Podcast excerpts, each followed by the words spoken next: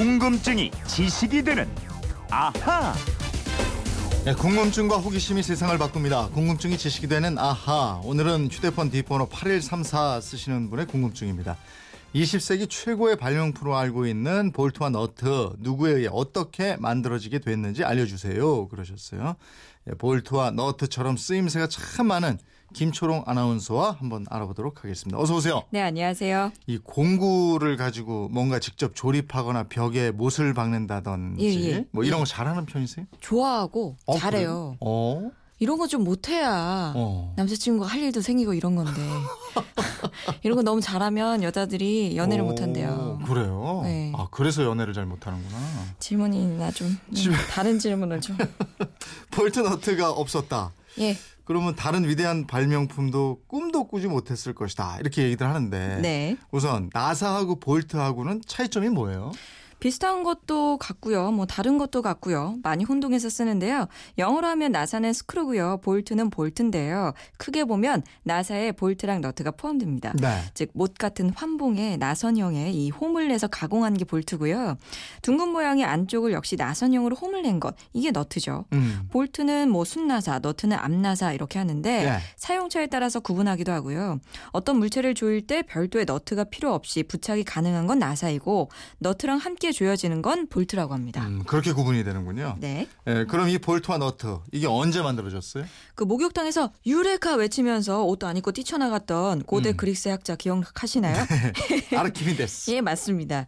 금순도 측정법을 생각해내고 유레카를 외친 아르키메데스가 최초로 나사의 원리를 발명한 사람으로 인정받고 있습니다. 아, 그래요? 예. 아르키메데스가 인류에게는 정말 은인 같은 학자네요. 네. 발명도 하고 발견도 하고 이게 한두 가지가 아니잖아요. 그러게요. 이 아르키메데스는 배에 찬 물을 퍼내기 위한 방안으로 대형 너트 모양의 물 달팽이를 고안해서 사용을 했는데요. 이게 어떤 장치였냐면 이 홈이 파인 너트가 돌아가면서 프로펠러처럼 물을 퍼내는 거였습니다. 네. 그러니까 펌프 기능을 하는 일종의 양수기였는데요. 아르키메데스가 만든 이 대형 너트는 곡물을 옮기거나 포도를 압착해서 즙을 짜내는 등등 다양한 용도로 쓰였다고 합니다. 아, 그러면은 그 용도라면은 너트 크기가 아주 컸겠네요. 아주 컸죠. 그래서 당시에는 지금처럼 물체를 고정시키는 나사 역할은 할 수가 없었다고 합니다. 네.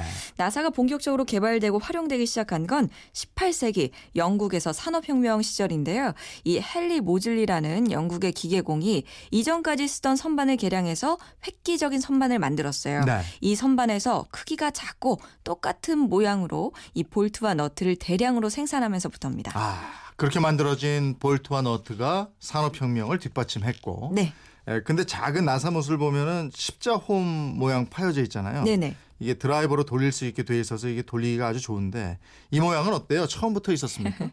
그 십자 나사못 머리를 영어로 하면은 필립스 헤드라고 하는데요. 네. 왜 필립스 머리냐? 필립스가 만들었기 때문이에요. 아. 이 사람은 미국의 라디오 수리공이었는데요. 당시만 해도 나사못은 모두 일자였습니다. 네. 근데 자꾸 조이고 풀다 보니까 일자 홈이 다 닳아가지고요. 일자 드라이버를 아무리 돌려도 빠지지 않았던 거예요. 그래서 필립스는 할 수 없이 나사 머리에 홈을 하나 세로로 덮어요. 네. 그래서 나사못을 풀었는데요. 그렇게 하다 보니까 못의 홈을 십자 모양으로 파게 되면 일자보다 잘 망가지지 않고 더 편리하게 조일 수 있다는 걸 알아차리게 된 네. 거죠. 그래서 이 필립스가 십자 나사못 사용할 수 있는 십자 드라이버까지 개발하게 된 거예요. 예. 그러니까 처음에는 일자였다는 거죠. 네. 이 십자 나사못이 라디오하고도 또 이렇게 관계가 있었군요. 예. 예, 볼트와 너트, 나사못이 어떻게 만들어졌는지 이거 알아봤는데 우리 주위에는 하찮은 것 같지만 생활의 질을 높여주는 그런 발명품들이 또 많이 있어요. 예, 그렇습니다. 예를 들면은 옷에 달린 지퍼라든가 뭐 이런 거예요. 예, 그 지퍼는 점퍼라든가 책가방, 뭐 필통, 부츠 등등등 정말 쓰이는 곳이 많습니다. 드르륵 소리와 함께 여러 가지 물건의 입구를 열거나 닫아주죠. 네. 그래서 이 지퍼도요 20세기의 발명품 가운데 하나로 꼽힙니다. 이 지퍼도 누구 만든 사람이 있겠죠? 예, 이 미국의 휘트컴 저드슨이라는 사람인데요. 네. 약 120년 전인데요. 이 사람이 외출할 때마다 몸을 숙여서 구두끈을 묶는 게 매우 귀찮았대요. 예. 그래서 뭔가 편리한 장치가 없을까 궁리를 연구를 하다가 편리한 잠금 장치인 지퍼를 고안해냈고요. 이 지퍼를 1893년 시카고 박람회에 출품을 합니다. 이게 박람회까지 갔으면 뭐 많은 사람들이 봤겠는데요. 그렇겠죠.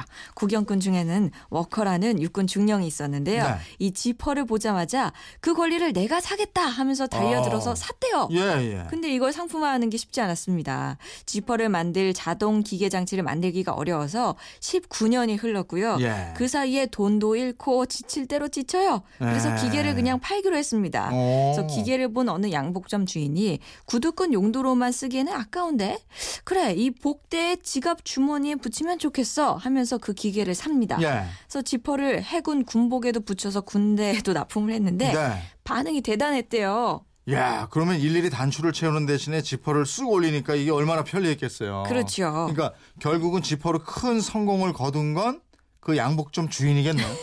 네? 그렇습니다. 이걸 처음에 발명해낸 사람도 워커라는 육군 중령도 아니고, 네? 양복점 주인. 양복점 주인이 돈이 있어서 홀랑 주워 먹었어요.